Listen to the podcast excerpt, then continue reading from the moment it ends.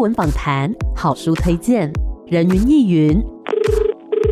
今天谁来？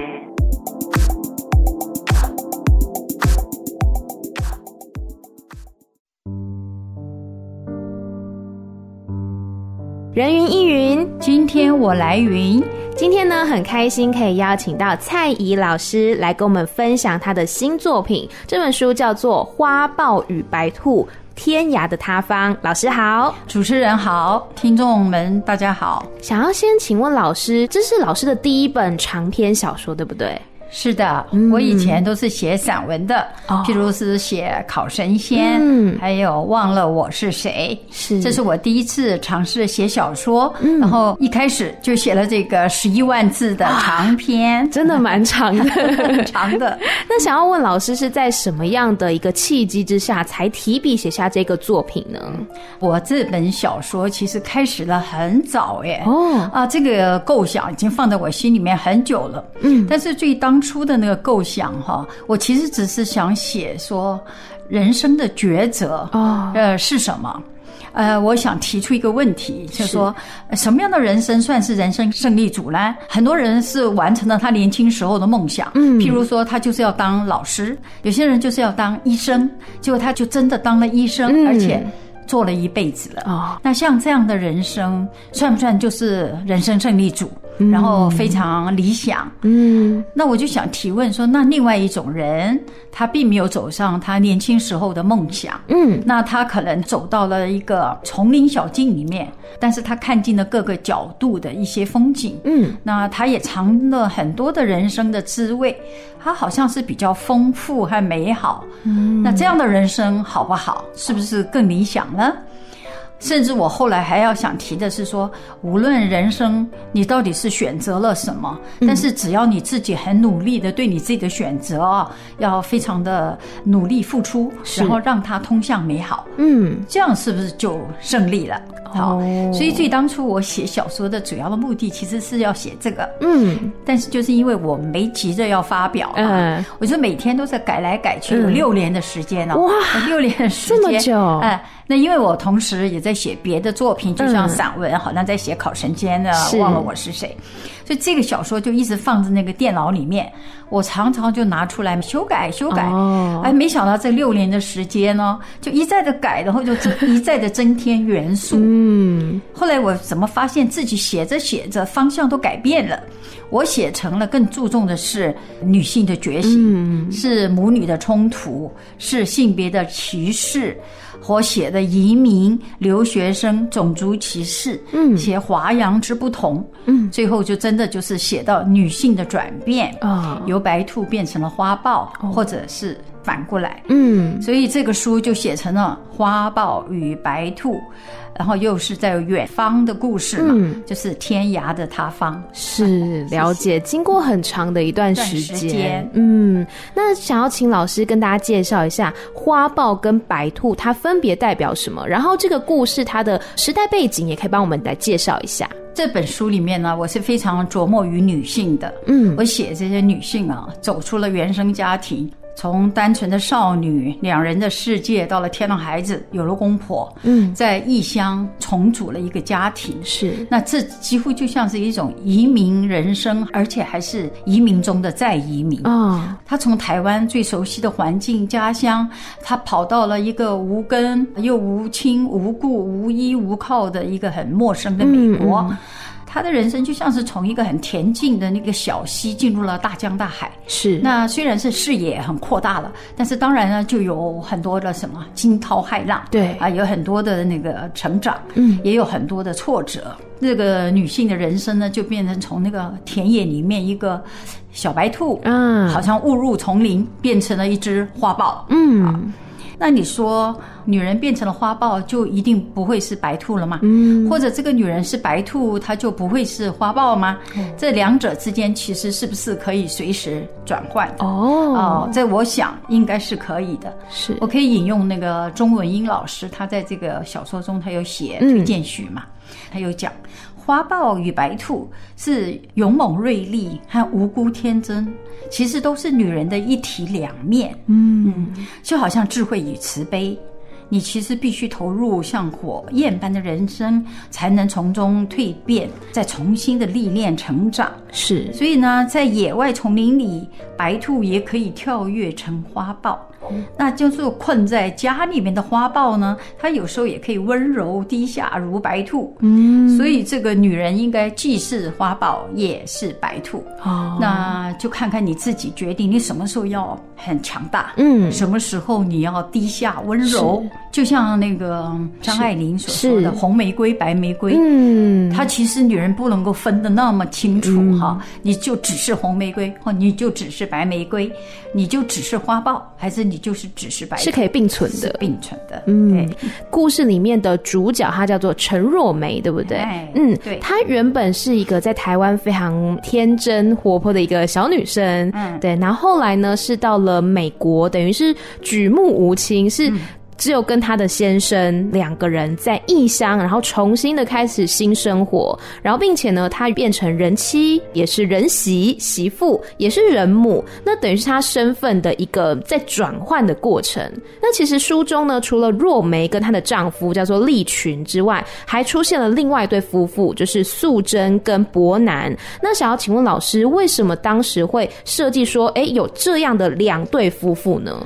因为我是觉得小说嘛，嗯，要让它更加的丰富，对，那不能只有第一男女主角，嗯，我是很特意的安排了这所谓的第二男女主角，是。这个素贞和伯南，嗯，我有用意是因为要跟这个第一男女主角要做对比啊，哦，所以你可以看得出来，这个第二女主角素贞她跟若梅很不一样，对，若梅算是一个书呆子，嗯，然后呢，生活的白痴，曾曾经是啊，她连要做这个番。茄炒蛋，他都不知道，他也得打电话去问他的先生。嗯。啊，那素贞是不一样的女性，她是个中性的，她呢很干练，穿裤装，嗯，哎，她很少化妆，是。也不戴什么首饰，嗯，她的衣服不是灰就是白，她是。职业妇女跟那个女主角若梅的刚开始不一样，嗯，然后她的事业的企图心很强的，对，她不想要生小孩的，嗯，那后来她终于这个结婚十年以后，她生了小孩呢，她也不知道要怎么样做母亲，嗯，她也不知道应该怎么样的爱小孩，是，所以这个角色安排的特意呢，就是她处处都跟。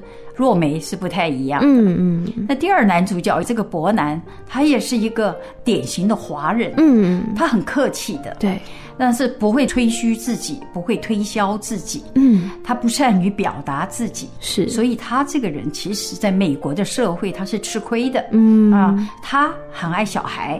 他也很愿意花时间去陪伴他的小孩。对，他这个男人呢，跟利群这个男人是不太一样。嗯，利群可能很很有冲劲，很大方，很外向，很活泼。嗯，他在美国社会中是比较适合生存的。嗯，但是他觉得他自己应该只是负责生小孩或者把钱带回家就可以了。哦他并不见得很特别的了解，说亲情不能够只靠天生，嗯，也是要靠经营的。对，亲情也别以为就永远是血浓于水，嗯啊，其实你都还是要把爱种在心田里面，尤其是要把爱种在日常生活的点点滴滴里面的。是，所以这两对夫妻哈，其实是在对照，他们在婚姻上也都是面对了不同的问题。嗯，这跟他们的个性也都有关系。哦，那像若梅呢，她就选择先退让，嗯，她就是要先牺牲她自己，对，然后要顾着小孩，顾着先生。嗯，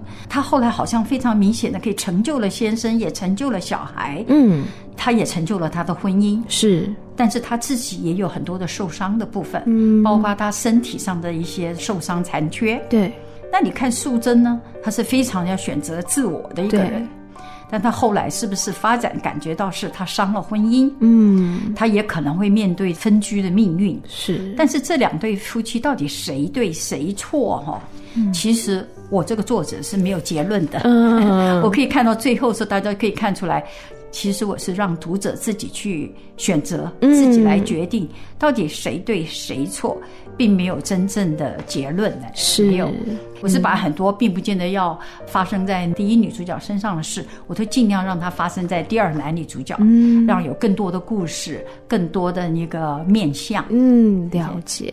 是刚刚老师其实有提到这两对夫妇呢，他们的个性其实是很不一样的，不一样的，在人生的选择上面也是不一样的，不一样。所以你也很难讲说到底谁对谁错，甚至是谁胜利了谁失败了，其实都很难讲。我觉得读了整本书下来，我一直有一个感觉，就是在我们在看连续剧的时候啊，不是有时候会看到那种什么恶婆婆啊，啊或是坏媳妇什么，都会觉得说啊，这个人好坏什么的。可是其实，在看这本书的时候，会了解到的是，每一个人都有自己的原因跟理由，甚至是委屈。是对，我就觉得好像你舍不得去怪罪任何一个人，就是大家都是在各自的妥协跟磨合当中，然后慢慢的去过那个日子的。完全正确。嗯，因为就好像我们在写小说也是要注意，你不要把一个人写的太扁平化。对，就婆婆就很恶，就一定要不然就是媳妇很恶，就是她就没有什么好处，她也没什么理由，也没有什么委屈，她就是坏。嗯，但事实上这不太可能的。对，其实她也就是个人。是，所以我在这里有特别有小心这一点。嗯，那其实，在这一本书当中呢，呃，老师设定的背景年代是在大概七零年代，七零年到八五年这十五年的时间。了解，然后又是在美国中西部，嗯，小镇里面，并不是海峡两岸，好像华人很多的这些地方，并不是。那老师认为，就是七零年代跟留学生这两重因素，对于若梅的这个心境转变扮演什么样的重要性呢？如果说是针对这个若梅的进化。它由这个白兔怎么进化成了花豹来讲哈，我觉得七零年代和留学生这个倒是因素没有那么的重要。嗯、虽然说，当然七零年代的台湾跟七零年代的美国是差很远啊。大家那个时候当然会感觉到哈，美国是非常的进步，是哎都不一样的。但是呢，基本上七零年代这段时间，或者是若梅在做留学生的这段时间呢。他比较能够做他自己，嗯。啊，他并没有什么家事可以做啊，因为他们就可能就住在一个非常简陋的环境里面，嗯，他们吃的也非常的简陋，对，因为对若梅来讲，她最在乎的是精神上的丰足，嗯，对于物质上的享受，她其实一点也不在意，所以她可以每天吃蛋炒饭，就是番茄炒蛋，然后有的时候就是大铜电锅，啊，那个香肠配这个白饭，熟了就好了，熟了就好，可能连青菜都没有。嗯，这个若梅也也很很感谢，至少在这一点，那个利群是很配合的，对，他没有什么要求的，嗯，所以在那段时间，若梅只负责念书和看美国这个世界，是。她本身自己这方面没有太大的改变，嗯，所以我是觉得应该是她后来的婚姻，嗯，或家庭，对，孩子、公婆，嗯。那些是他进化的关键。嗯，那个时候他已经离开了学校，对，书都念完了。嗯，啊，他就是柴米油盐尿布奶瓶。嗯，那是他完全他的生活了重心。那个时候他完全没有心灵的满足，他非常的郁闷不堪，是，然后觉得自己都是处于劣势的，嗯，然后退无可退。哦，这个时候他才开始要转变。它才慢慢的由白兔转变成了花豹。嗯，它这本来身上的毛可能是柔软的、纯净的白毛，现在开始长出杂色的硬棕。嗯，那它就已经不是它原来的若梅了。嗯。他后来就成了在家里面，他可以操持家务、做饭，他可以搞园艺、种花、种菜，然后他也在外面也有了全职工作，所以他除了教导他的小孩，他也能够是各方面都能够兼顾，他变成了一个很强势的女人了。所以其实老师认为说，在婚姻啊、家庭带给若美的影响，其实是比身为留学生或者说七零年代这个因素来的大的，大很多。嗯。嗯，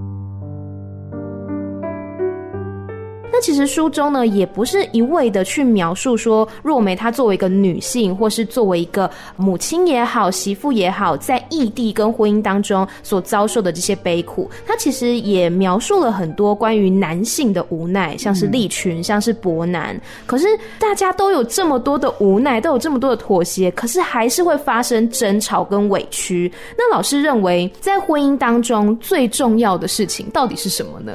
这我待会儿一定要回答这个问题。啊、但是我在前面，我先回答：为什么你不可以在写小说的时候，你只注重某一个角色、嗯、他的苦、他的悲，好像只是在替那个主角在发声？是因为有时候我们写小说的时候要保持客观嘛，嗯、尤其还想要保持一个全知的那样子一个定位。对，所以你既要写女主角的内心的悲或者苦，也要写写男主角他的内心啊，不然这样的。小说的书写可能就会比较失了客观，而且多写一些各方面的角度的话，会使这个小说的内容也比较丰富，嗯、也比较多元、有趣。那至于说在婚姻里面最重要的事情是什么？哈，这一点我会觉得。最好的是双方都要有能够沟通的高的情商，就是 EQ 要高，嗯，语言能力要好一点，是。还有就是男女双方一定是要站在一个平等的位置上，嗯，并不是有一方，譬如是大哥大，有一方是大姐大啊，哈，就觉得自己是男尊女卑，或者是女尊男卑。我觉得还有一点，觉得婚姻的双方大家都要很注重的是，不要一味的隐忍。嗯，不然终有爆发的那一刻。没错，还有就是大家都要懂得，也要尊重自己，不要光是想着别人，不见得那是特别的好，也不要太在意，就是一定要维持假的友好关系。嗯，不能够忘了自己。对，如果你总是忘记自己的人。你是会被人家忘记的，是啊了解自己的底线在哪里，嗯、然后提早的去解决一些问题。嗯，这个大师我我也很想在这个小说里面去隐藏的一个主题。嗯，了解。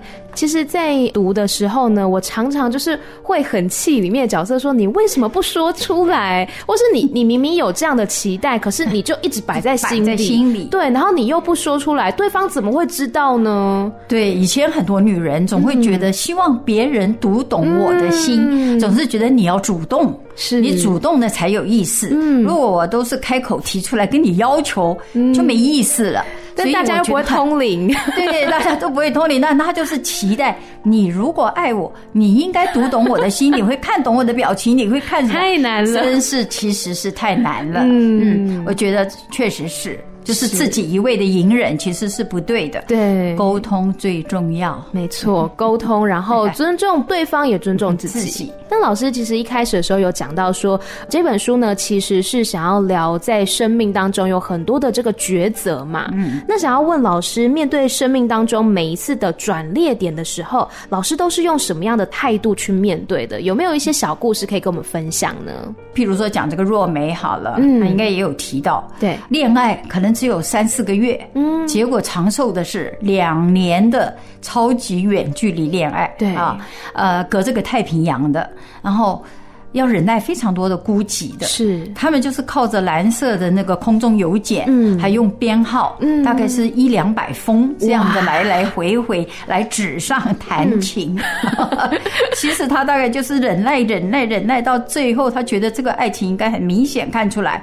你再不团圆的话，其实是无法再维持了。对，那就是以这个若梅的个性，她可能就是永远都是先想到对方，他就觉得那就放弃自己吧。是，因为他本来是在台湾，他还在念他自己的研究所。对，这是他从小就已经立好的志愿，可以把研究所念完，他可以做大学教授，诸如此类的。但他就很快就觉得，既然走到这个地步了。呃，他就决定放弃自己啊，选择他当年认为可能也很重要的爱情。嗯啊，他可能也是对世界是充满了好奇和热情的。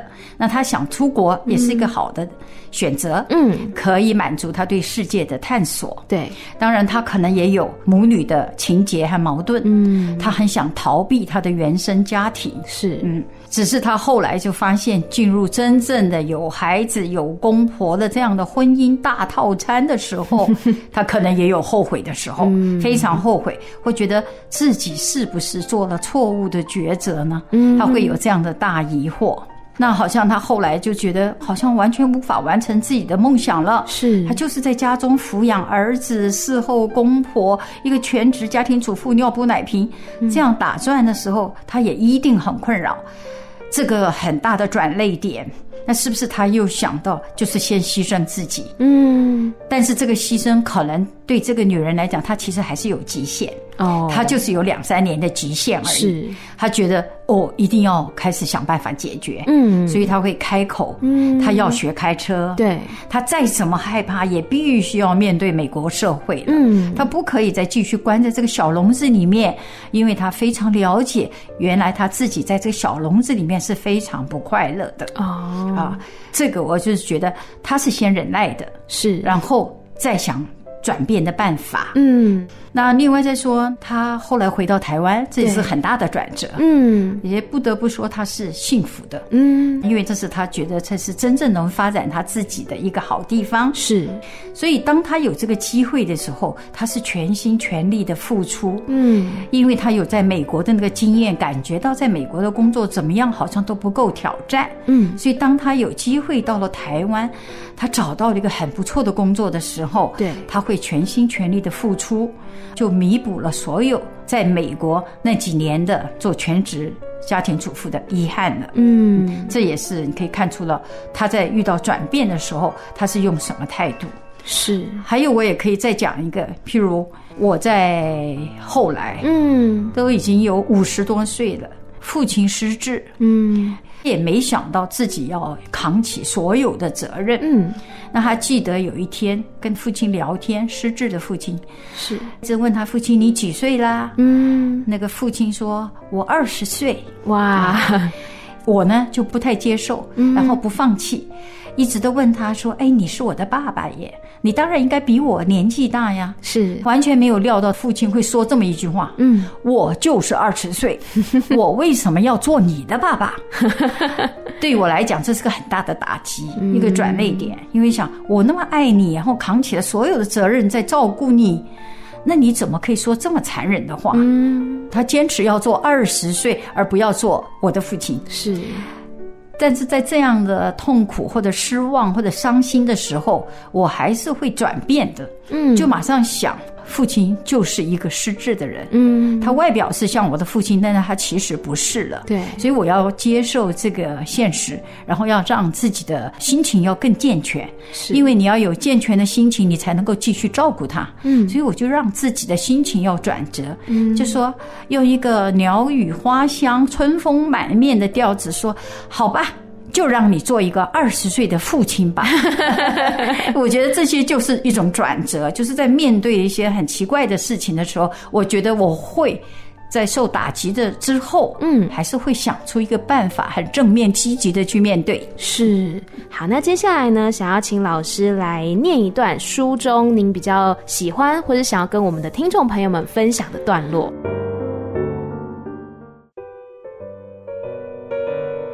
曾经跌入浪漫爱情海里的女子，历经了婚姻的波涛、生养的辛酸、奉养公婆的无奈，供给了家人二十四小时的便利与抚慰，任别人满足离去后剩下空洞。她们外表或许依然美丽，甚且更加成熟坚强，但她们的心就像钟表。每天看似回到原点，但都不是昨日的时间了。女人渐渐由白兔转变成了花豹，带着旧伤口与新学习，在悲喜人生路上开着二手车，继续往前奔驰。有确信，有挫折，但都回不了头，停不下来了。